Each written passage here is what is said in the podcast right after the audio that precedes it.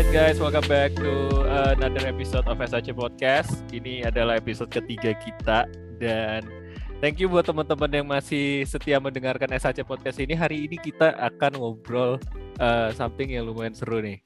Karena uh, as all we know, esports has been a really huge thing di di di industri kita, terutama di Indonesia juga.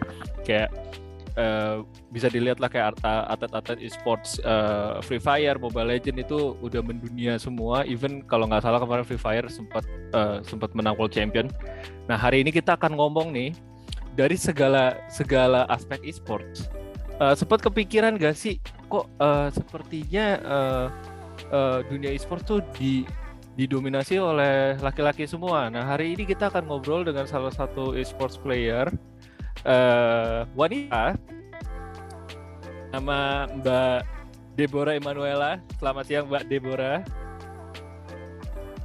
Halo, selamat Halo. siang. Selamat siang. Nah, hari ini juga kita ditemani oleh teman kita dari Buff yaitu Gito Sabata. Halo Git.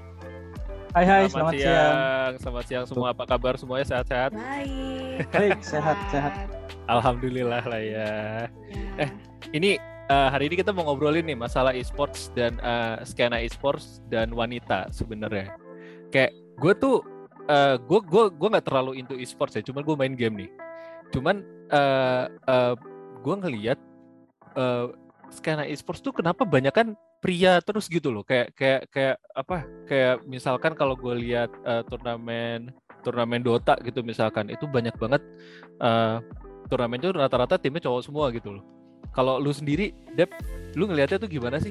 Kayak lu kan ya, uh, uh, bener-bener ada di skena e-sports wanita nih. Kayak lu ngelihatnya tuh gimana sih? Apakah kalian tetap mendapatkan kesempatan yang sama atau mungkin ada something yang perlu dibenahi gitu, ada something yang unfair gitu. Kalau lu gimana ngelihatnya, Dep?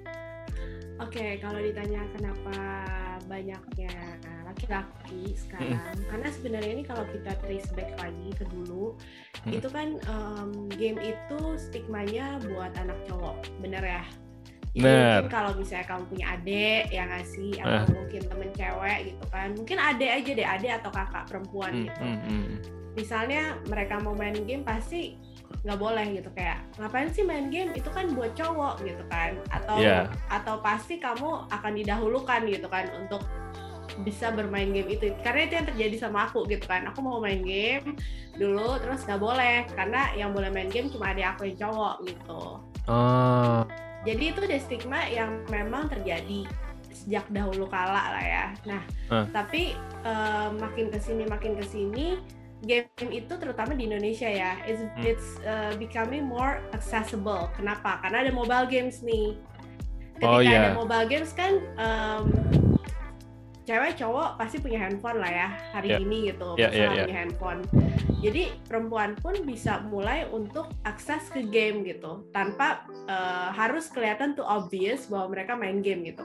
Karena kan kalau misalnya kita ngomongin PC, konsol kan benar-benar harus eh, terpisah ya, separate lah. betul. Kalau ini kan kita bisa pakai handphone kita, bisa sambil sosial media, tapi sambil- bisa sambil main gitu. Ya, ya, ya. betul, Nah, betul. tapi karena dari stigma yang terjadi seperti itu, akhirnya perempuan-perempuan ini nih baru banget eh, terjun ke game itu ya belakangan ini dan puncaknya itu waktu COVID inilah dua tahunan belakangan ya. Oh. Kenapa? Karena kan mau nggak mau di rumah ya, di rumah akhirnya mulai main game gitu. Game-gamenya Ya, ya, itu ya. juga udah game-game e-sports seperti Game misalnya ya. contohnya ya, Hmm. seperti contohnya dengan genre MOBA, FPS ya kan ataupun Battle Royale gitu. Mm-mm. Kalau lu sendiri, Mm-mm. lu sendiri tuh tekuninnya sekarang di mana, Dep? Kalau aku ini em, sekarang ya, kalau Aha. sekarang ini eh, aku bukan sebagai gamersnya, bukan sebagai playersnya, tapi aku lebih di industrinya sebetulnya. Oke. Jadi aku ini eh, punya tim esports, jadi aku membentuk tim esports, Mm-mm. itu namanya tim Lunanera yang memang isinya tuh perempuan semua. Ah, oke. Ya, dan That's selain cool. tim Lunanera, eh, saat ini aku juga memegang jabatan di eh, Unipin, salah satu Hmm. platform top up Hmm. yang terbesar di Southeast Asia. Hmm. Itu sebagai senior vice president untuk community-nya. Ah, oke, nice. Tuh. Nice, nice. dan dan berarti emang emang lu tuh uh, apa ya lu lu memang uh, punya spirit uh, girl power di esports gitu ya secara secara lu udah build community juga lu sekarang juga punya punya tim esports khusus cewek juga kan ini kan Iya betul betul. Ya, Jadi iya, iya. sebetulnya aku itu kalau ngomongin girl power gitu kan, itu Hmm. sebenarnya udah emang dari dulu sih. Jadi aku Hmm. ini em, memang eh, punya visi misi itu untuk memajukan perempuan gitu. Hmm. Dan ketika eh, bisa terjadi di esports ini aku sangat senang. Kenapa? Karena meskipun background aku dulunya nggak pernah ada di gaming industry, Ya. tapi uh, aku ini sangat passionate about gaming karena aku Hmm. udah mulai main tuh dari TK lah ya dari TK main terus-terus sampai sekarang gitu jadi bener-bener Ya, ya. main semua dari PC, konsol dan segala macem genrenya juga macem-macem gitu kan mau FPS, Battle Royale, Hmm, RPG, hmm. RTS gitu jadi semua game tuh aku hampir semua game aku mainin gitu Hmm, nah tapi kalau sekarang ini uh, mungkin karena umur juga ya Iya. jadi jadi aku lebih fokus ke industrinya sih dan di sini aku betul, juga betul. lihat bahwa uh, dengan adanya peran aku di industri gaming ini aku merasa bahwa aku bisa membantu untuk mengembangkan ekosistem dan membantu untuk mengembangkan industrinya as a whole gitu Tuh. Nice. Nah kalau dari lu Git, lu kan Hmm. eh, Buff kan ini kan eh, eh, banyak nge-nurture community-community nih. Nah lu sendiri tuh ngeliatnya gimana sih kayak di industri kita tuh apakah sudah balance antara kesempatan eh, ya, pemain e-sport cewek dan cowok gitu loh? Kalau ngomong kesempatan ya sebenarnya eh, seperti yang tadi dari eh, Deborah juga bilang eh, Hmm. kesempatan tuh sama sekarang karena adanya handphone semua akses jadi sama ke cewek dan ke cowok. Tapi masalahnya itu yang nggak sama itu ada treatment dari community Oke. itu sendiri gitu kan. Menarik nih. Heeh. Iya, em, masalahnya ya itu lagi eh, mereka tuh cowok gitu maksudnya ya udah ngerasa dari dulu mereka eh, apa namanya sebagai orang yang ya lebih berhak gitu ngerasa lebih berhak bermain game karena dari dulu ya itu dia kayak yang seperti tadi udah ceritain sama Dewi Ya. juga dari kecil lah memang kecenderungannya video games itu untuk cowok jadi cowok tuh kecenderungannya punya superiority untuk kayak ini mainan gua nih gitu cewek minggir aja gitu Hmm. dan yang dan yang lucunya akhirnya eh, kalau ngelihat dari kom- apa yang terjadi di komunitas ya Iya. bagaimana cara gamers gamers cewek em, menyikapi ini juga menarik jadi banyak yang nggak embrace Hmm, jadi ya tuh? daripada daripada nggak bisa survive ya udah embrace aja jadi akhirnya banyak yang eh, akhirnya jadi konten kreator game Hmm. eh, tapi memanfaatkan kayak apa namanya eh, kelemahannya mereka gitu kayak ya udah jadi ya for fun aja lucu-lucu Hmm, dan hmm. itu akhirnya memang disukai tapi itu menurut gua sih jadi sesuatu yang negatif sih sebenarnya sih Oke. akhirnya karena jadi ini jadi jadi tercipta satu ekosistem yang gak sehat sebenarnya Eh, apa namanya superiority cowok itu membuat akhirnya cewek-cewek gamer untuk survive jadi membuat konten-konten yang cenderung memanfaatkan kelemahannya mereka kelucu-lucuannya mereka akhirnya cowok juga jadi akan semakin melihat bahwa ya udah gamer cewek itu yang seperti itu gitu Oh, jadi Yang tumbuh cuman- stigma gitu ya? jadi semakin tumbuh nih jadi jadi Hmm. kayak jadi kayak rolling gitu jadinya sih ya, ya. Eh, dan ya akhirnya itu juga yang akhirnya buat gamer-gamer cewek yang emang bener-bener pengen nunjukin skill mereka jadi semakin sulit juga akhirnya karena eh, mereka tuh musuhnya bukan cuma dari cowok juga tapi dari cewek-cewek yang memanfaatkan eh, stigma itu juga gitu Iya iya iya bener sih bener sih kayak kayak maksudnya eh, apa eh, embracing kelemahan itu malah jadi jadi bahan momok buat cowok-cowok makin makin kayak nge-pressure cewek-cewek kayak seakan-akan cewek gak bisa main game gitu kan ya. Iya, udah yang Hmm. mereka lihat yang mereka idolain kan ya cuma bisa lucu-lucuan doang tuh gitu. Iya. Cuma bisa apa namanya eh, ya gitulah gitu ya. Memang sengaja mainnya juga yang di eh, kalah-kalahin gitu Ah, ah, biar ah. ngegemesin gitu ya. Ya Iya, itu iya. sih. Ah, Tapi itu, kalau- itu menarik sih menarik Nah, banget sih Kalau kalau dari kalian tuh kayak hal kayak gitu stigma kayak gitu sering gak sih dialami gitu? Karena gue jujur mungkin intensitas gue main game sama kalian main game tuh lebih banyak kalian kan. Kalau lu Dep, lu pernah gak sih mengalami hal-hal kayak gitu kayak lagi main gitu tiba-tiba apa gitu kayak Lu, nih lu cewek ya gitu mainnya kayak kan kita nggak bisa tahu kan kalau kita main cewek atau cowok gitu kecuali pakai voice atau kayak atau enggak lu jago tiba-tiba dibilang wah lu mainnya kayak cowok banget sih atau apa gitu. Lu pernah nggak mengalami hal kayak gitu Pernah dong tentunya.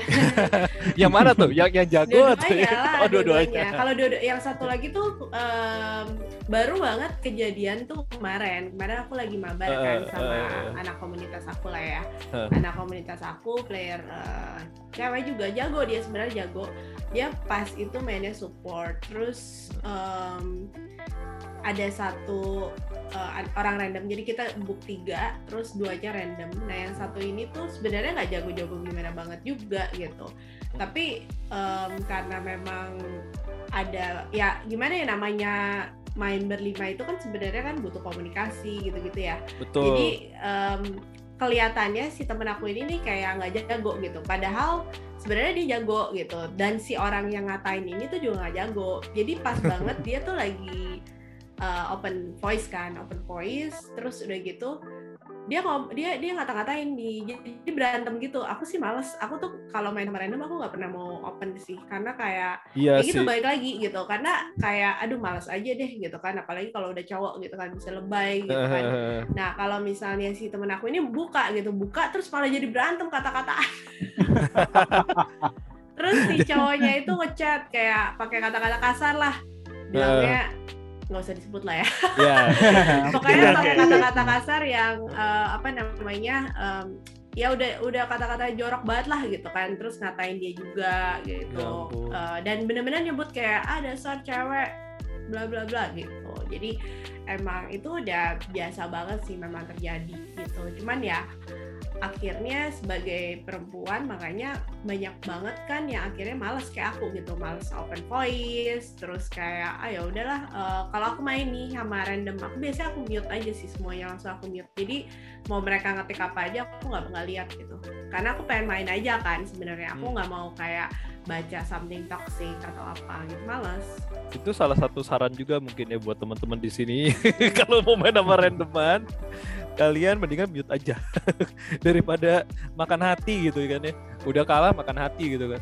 Lu lu pernah nggak sih gitu digituin kayak ya mungkin sebaliknya gitu loh kayak eh, mengalami kayak lu main kayak cewek lu gini gini gini gitu. Tapi kan sebenarnya kan statement itu kan aneh juga ya. Lu main kayak cewek cewek nggak bisa main gitu kan. Kadang-kadang kan Iya. gitu ya. Lu pernah nggak Apa sih hubungan- iya apa apa hubungannya? hubungannya sama gen gender gitu kan sebenarnya? Iya, tapi iya. ya eh, ya sering sih. Justru kan masalahnya kan kita main game apa pun ya kita tuh nggak selalu ada di performa terbaik kita gitu ya. Betul. Apalagi gua juga mengakui bahwa gua tuh walaupun gak bego-bego amat juga tapi nggak sejago itu. Jadi jadi Iya, udah iya. nggak sejago itu performanya juga nggak selalu stabil juga ya adalah pastinya Eh, toxic juga akan akan menyerang juga gitu. Dan ada Iya tuh kalimat-kalimat itu tuh iya mainnya sih. kayak cewek gitu. Kayak terus apa hubungannya gitu sama gender gitu kan. kayak, kayak kayak bingung gitu gak ada hal lain yang bisa ngomongin gitu kali ya Masa iya mereka, cewek. mereka tuh kecenderungannya cuman emang eh, apa ya ya nggak tahu ya mungkin karena ini ya eh, karena nggak berhadapan langsung gitu ya kadang-kadang iya sih. orang tuh jadi berasa berasa berasa kuat aja gitu ketika Iya, karena dia nggak iya. tahu dia berhadapan dengan siapa ya lempar aja gitu betul dan dan dan dan menurut gue memang gue setuju sama yang tadi pas awal Deborah bilang sih karena memang dia Deborah dan lu bilang kayak eh, game itu kan memang memang ibaratnya udah dari udah stigma dari dulu nih itu punya cowok gitu loh. Eh, anyway ini gue gue juga gue juga penasaran sih maksudnya eh, gue nggak tahu ya agak sensitif atau nggak kita ngomong masalah price pool Eh, kita tahu ya kalau di segi kompetitif price pool kan lumayan prestigious ya maksudnya lumayan penting gitu karena kan uh, one of the things uh, di saat di saat kita menang lomba kan pasti prize poolnya juga menjadi menjadi perhitungan. Nah kalau prize pool sendiri untuk cewek dan cowok itu ada perbedaan nggak deh? ada ada ada ada ada Eh, tapi sekarang itu makanya that's why eh, aku kan tadi aku udah bilang kan aku juga di Unipin dan Iya, Unipin iya, iya. ini itu aku eh, SVP dari Department Community di mana kita punya eh, divisi sports. Jadi dari Unipin tuh kita juga bikin turnamen. Hmm. Nah jadi em, untuk pertama kalinya kira-kira dua bulan lalu lah kita bikin turnamen ladies Mobile Legends itu prize poolnya terbesar untuk di Mobile Legends 100 juta rupiah Wow. cash Cash, cash. Yes, exactly cash Eh, biasa kan dicampur-campur tuh kan. Enggak enggak enggak, enggak. ada ada turnamen lain yang bilang segini tapi campur produk gitu. Kalau Hmm. kita nggak bener-bener cash, kalau sama produk itu sekitar 150 jutaan Gokil. gitu. Jadi Itu ladies memang- turnamen only berarti ya? Yes, exactly. Itu ladies tournament only. Makanya dari situ juga kita mau uh, bantu untuk stigma-stigma itu ya, karena kayak dari prize pool ladies sedikit atau apa gitu kan. Sebenarnya balik lagi lagi sih, karena kalau misalnya kenapa dikit? Karena ketika uh, event organizer membuat turnamen, itu kan juga pasti ada beberapa KPI kan, terutama dari sponsor lah ya gitu kan, kayak Hmm. let's say jumlah partisipan. Ya. Jumlah partisipan turnamen ladies itu juga belum terlalu banyak jika dibandingkan dengan uh, yang isinya cowok semua. Kayak misalnya, let's say kita ngomongin turnamen uh, Kemenpora deh gitu kan, Oke. itu bisa berapa puluh ribu tim gitu isinya cowok semua Wow.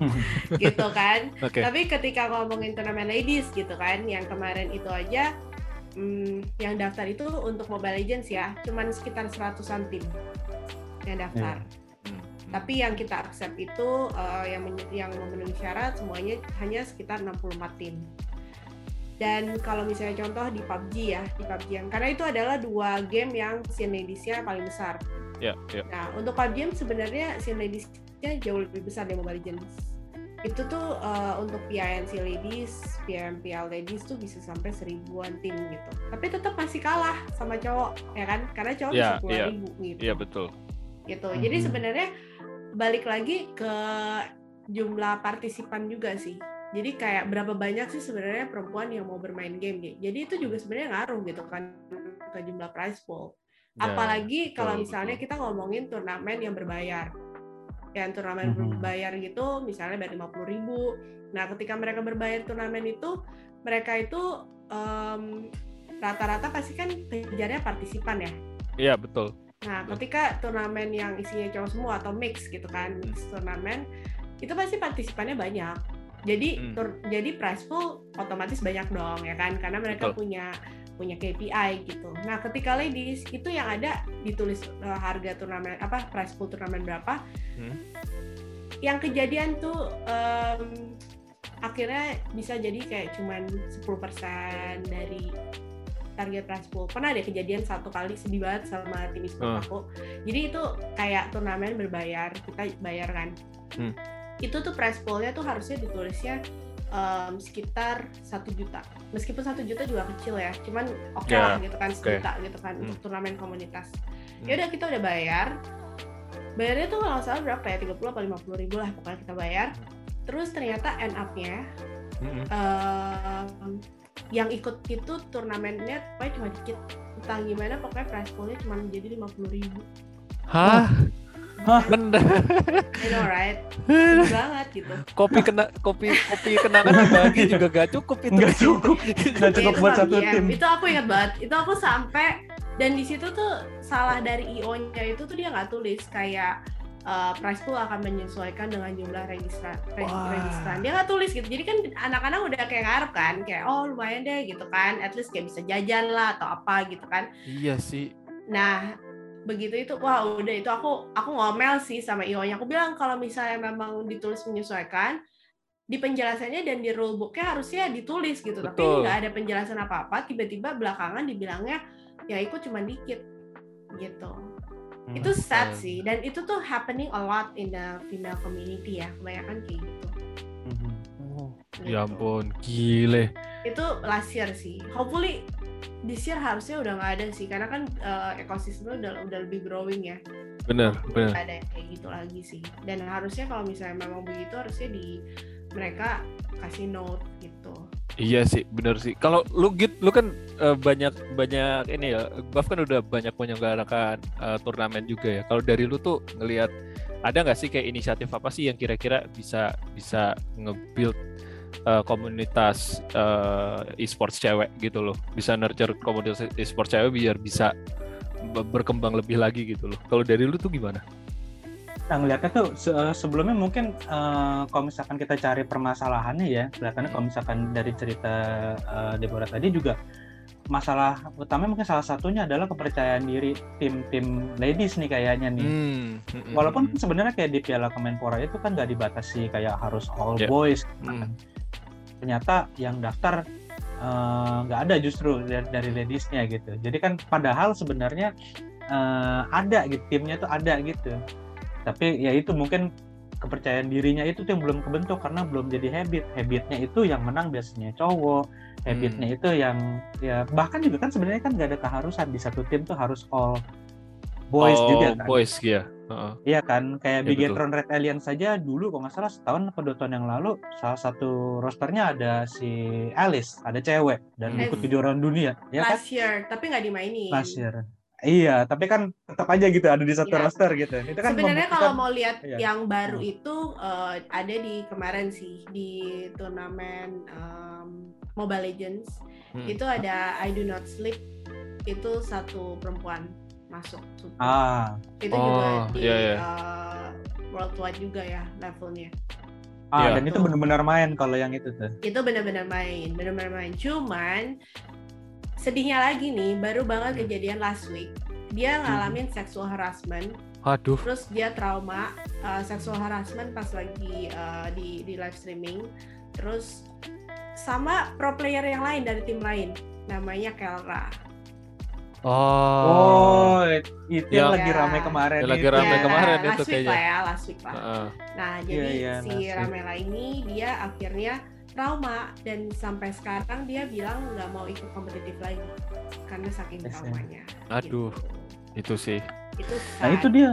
Ah, ah, itulah Tapi yang ada bikin ada ada ini nggak sih? Ada kalau kayak gitu-gitu nggak ada eh, maksudnya dari entah dari game developernya kan maksudnya bukan gimana ya dia namanya udah dia udah di dalam e-sports itu pasti game developer nggak terlalu nggak nggak nggak bisa main tutup cuci tangan aja kan kayak ada ada ada penalti nggak sih dari game developernya? Eh, ada. Jadi kemarin itu dari MPL itu kan di ban selama 14 hari. Cuman menurut aku ya jujur, menurut aku 14 itu hari. iya itu menurut aku tuh nggak nggak cukup untuk membuat jerak sih. Nah itu dia sih sebenarnya kayak dari segi rules itu itu penting banget sih bantuan dari game game uh, publisher ya Ya. untuk membantu ekosistem uh, ladies ini bisa berkembang gitu. Karena kalau misalnya tidak ada uh, ketegasan dan juga keadilan dari game publisher ini, ya mau nggak mau terus-menerus akan seperti itu gitu. Iya. Nah, ngeliat dari itu semua ya memang, uh, masalahnya tuh ya itu semua hal-hal tersebut tuh membuat kepercayaan diri tim ladies tuh berkurang Akhi- akhirnya jadi bukan jadi habit gitu untuk tim Hmm. ladies tuh uh, apa berkompetisi di apa namanya di ranah yang lebih umum gitu. Sebenarnya sih kalau misalkan tadi lo nanya tentang apa yang bisa dilakukan ya sebenarnya creating habit gitu jadinya sih harus lebih masif lagi dan lebih masif dan benar-benar konsisten. Misalkan cuman sekali-sekali ya udah itu kayak cuman perayaan aja habis itu besok lupa gitu. Habis itu balik lagi ke ketidakpedean lagi gitu. Jadi Betul. mungkin betul. sifatnya juga bukan cuman eh, sekali dua kali tapi benar-benar liga yang berjalan eh, terus-menerus di mana mungkin mungkin mungkin langsung dicampur aja gitu kayak eh, nggak usah all women deh tapi diharuskan proporsinya di satu liga itu har- harus half eh, boys harus harus half eh, girls atau misalkan iya. yang ikutan timnya itu harus mix misalkan at least Ah, iya iya iya. Iya di satu tim itu tuh harus ada ceweknya gitu misalkan. Jadi dan itu harus dilakukan terus menerus akhirnya jadi habit gitu. Akhirnya seharusnya sih itu jadi creating apa namanya lebih lebih percaya diri gitu jadinya ladies untuk Hmm, bisa hmm. main di kompetisi seharusnya ya. Mhm. Kalau lu gimana Dep? Tapi menurut aku hal tersebut belum bisa dilakukan sekarang sih. Alasannya adalah dulu juga aku sempat pikir kayak gitu. Bener-bener waktu pas baru banget aku Hmm. terjun ke industri ini ya. Tapi aku sebagai pelaku gitu kan, pelaku dan pengamat sekaligus dua-duanya. Di sini aku merasa bahwa eh, mau nggak mau memang skill ladies ini memang masih cukup jauh ya. Ibarat kata talent yang adanya ada pun masih sangat sedikit gitu. Jadi kalau misalnya kita bikin sistem seperti itu, itu akan jadi kesian juga dengan tim e-sports yang let's say nggak bisa nemuin ladiesnya nih Iya. gitu. Hmm. Karena talent ladies itu sangat sedikit. Jadi kalau misalnya kalian lihat gitu dengan tim-tim besar sekarang kan sudah mulai membangun tim ladies ya. Salah Hmm. satunya RRQ. Nah, jadi kalau misalnya kalian lihat, itu tim-tim besar itu rata-rata ngambil dari yang sudah ada, yang sudah jadi gitu loh. Jadi akhirnya rotasi perputaran player itu ya di situ-situ aja. Dia lagi dia lagi. Nanti si ini Hmm. masuk ke sini nanti pindah ke sini nanti ke sini lagi gitu loh. Nggak ada regenerasi eh, regenerasi yang eh, nyata. Sedangkan yang kita butuhkan itu adalah sebenarnya kita butuh regenerasi dong. Bener nggak sih? Iya, yang iya. nyata gitu. Jadi supaya semakin banyak player ladies gitu. Tapi sekarang yang terjadi itu lagi itu lagi gitu bener-bener talentnya itu dari segi skill dan attitude itu minim meskipun di eh, pria juga banyak ya tapi kan Iya, talentnya iya, iya. banyak jadi berkata kalau ah lu attitude-nya sampah nih udah nggak usah main gitu that's Hmm. it masih ada replacementnya bener nggak Iya. Benar, ba- tapi banyak ya. kalau misalnya banyak lagi yang mau jadi pro player kan ya bisa Iya, betul. ratusan ribu gitu kan. Iya. Kalau ladies, lo lagi lo lagi gitu kan. Jadi kayak uh, karena itu aja nih, jadinya ya. Yes, exactly. Dan itu kejadian sama aku. Kalau ada satu yang toxic gitu kan, blaming, meskipun dia jago-jago, bener jago banget, tapi nggak ada artinya menurut aku, Iya sih betul. gitu. Eh, satu tim sama orang toksik sih paling ini ya gitu ya. Yes. Kita kita juga pernah Iya. ngerasain lah pasti lah main ber- ini terus tiba-tiba ada yang toksik gitu. Biasanya gue ya gitu. ya. Padahal gue yang cupu, padahal gue yang cupu. Tapi gue yang toksik. Ah gimana sih lu supportnya gitu? Gak, gak, gak, gak. Eh tapi anyway kalau kalau kalau ini nih eh, buat kan kita dari tadi udah ngobrolin masalah kayak eh, mungkin eh, eh, eh, cewek-cewek tuh takut untuk masuk ke ke, ke ranah e-sports gara-gara takut eh, di di apa ya di judge atau takut ya eh, perilaku cowok-cowok yang yang kurang senonoh segala macam. Kira-kira nih Dep, eh, buat teman-teman yang denger di sini kalau misalkan mereka pengen terjun nih mereka udah udah tahu nih main Mobile Legend menang terus gitu. Dia eh, dia pengen coba masuk ke ranah e-sports. Eh, kayak gimana sih gitu step awalnya tuh kayak gimana sih gitu buat supaya di notice atau supaya kayak bisa ke jalan yang tepat gitu loh. Oke, sebenarnya jalan paling em, biasanya ya jalan paling enak tuh sebenarnya dari Lunanera sih. Kenapa? Karena Hmm. dari Lunanera itu kayak dari tim aku ya, aku tuh percaya dengan opportunity for all dan memang aku open community itu kan for ladies gamers ya. Hmm. Dengan tujuan bahwa em, turnamen ladies atau em, komunitas ladies gamers itu jadi pijakan pertama mereka untuk masuk ke scene esports. Jadi bukan cuman kayak oh ya udah kita stay di sini aja enggak, tapi ini untuk uh, mengajarkan mereka bahwa tentang uh, competitiveness di esports itu sendiri gitu. Dan makanya kayak misalnya let's say kayak pas open trial atau apa, aku biasanya memang open trial for everyone gitu dan dari Lunanera tuh banyak banget regenerasi player. Hmm. Jadi kalau misalnya kalian lihat di tim-tim besar yang sekarang itu, most of them itu ex Lunanera Oh iya iya iya iya. gitu. Jadi em, dari dari dari Lunanera terus udah gitu em, dilihat bisa main dan segala macam jago akhirnya tertarik kan tim tim tim lain gitu yang Iya, even iya. bigger gitu Hmm. Lebih Ditariklah besar ke sana. ditarik gitu jadi memang nomor satu itu harus bisa eh, masuk ke tim esports yang benar-benar emang peduli dengan kalian sih Tapi ada batas umur gak sih? Dep? Hmm, kalau untuk peraturan sendiri di esports itu sebenarnya 15 tahun ya minimal ya Minimal 15 tahun, Ya, dan kalau maksimalnya. misalnya ikut turnamen-turnamen tertentu tuh harus ada consent letter dari orang tua. Oh. Oh, itu gue baru tahu tuh. Sampai Oh. umur berapa sih sebenarnya nggak ada, karena kan game is for everyone sebenarnya. Oh, iya Kamu pernah lihat gak sih kemarin ada berita yang udah nenek-nenek umur 70 tahun masih main game gitu kan, bikin tim sama Oh. kakek-kakek gitu. Nggak sih ada Iya iya, berita? ada ya. Ada. Karena Wah, game is actually iya. for everyone kan. Jadi Iya, nggak ada iya, iya. there is no limitation for gamers. As long as Betul, you're betul. still good, you're still good gitu anyways. Betul.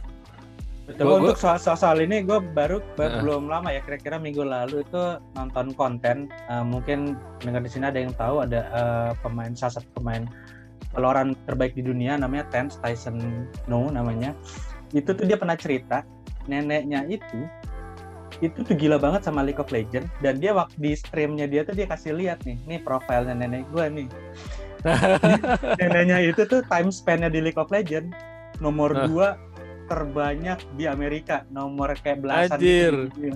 dia udah ngabisin sekitar 10.000 jam apa nggak salah neneknya loh main League of Legends. main League of Legends Gila. Kayaknya itu aku nanti kayak gitu deh. Masa depan udah kita kerja, semua. Iya. pensiun gitu kayak aku kayak gitu deh Nah, oke berarti buat teman-teman nih yang ngedengerin yang pengen eh, coba masuk ke industri e-sports eh, terutama wanita, jangan jiper duluan gitu. Bener, gue setuju banget dengan dengan Deborah gitu. Kayak nggak ada yang namanya eh, gameplay cewek, gameplay cowok tuh nggak ada. Game untuk cewek, game untuk cowok tuh nggak ada gitu. Jadi di saat lu masuk ke dalam competitive scene, di situlah skill lu yang di, diuji bukan dinilai dari gender lu tuh apa gitu loh. Jadi buat teman-teman mungkin yang pengen nanya lebih bisa ya eh, kontak langsung kontak ke Luna Nera di mana? bisa ke Instagramnya @timlunanera atau bisa langsung ke kalau mau uh, message Instagram aku juga boleh tapi mungkin kalau misalnya soal kalau nggak langsung dibales ya tapi uh, bisa ke Instagram aku dep.imanuela atau Oke. kayak itu ke tim Lunanera Oke, nah itu buat teman-teman yang mau masuk ke mau mau nanya-nanya dulu mungkin ya, bukan mau masuk ke ke eh, ke, eh, competitive scene, mau nanya-nanya dulu tentang competitive scene, bisa langsung cek Luna Nera atau Instagramnya Deborah Emanuela. Oke, thank you so much guys. Info-infonya akhirnya gue mulai mengerti skena esports kira-kira seperti apa. Thank you banget ya Deborah udah datang ke sini. Thank you so much. Gito juga thank you banget Thank Git. you. Thank you, thank Sudah you. Aku bergabung udah bersama kita semua. And. Thank you guys for listening. See you in the next episode and bye bye. bye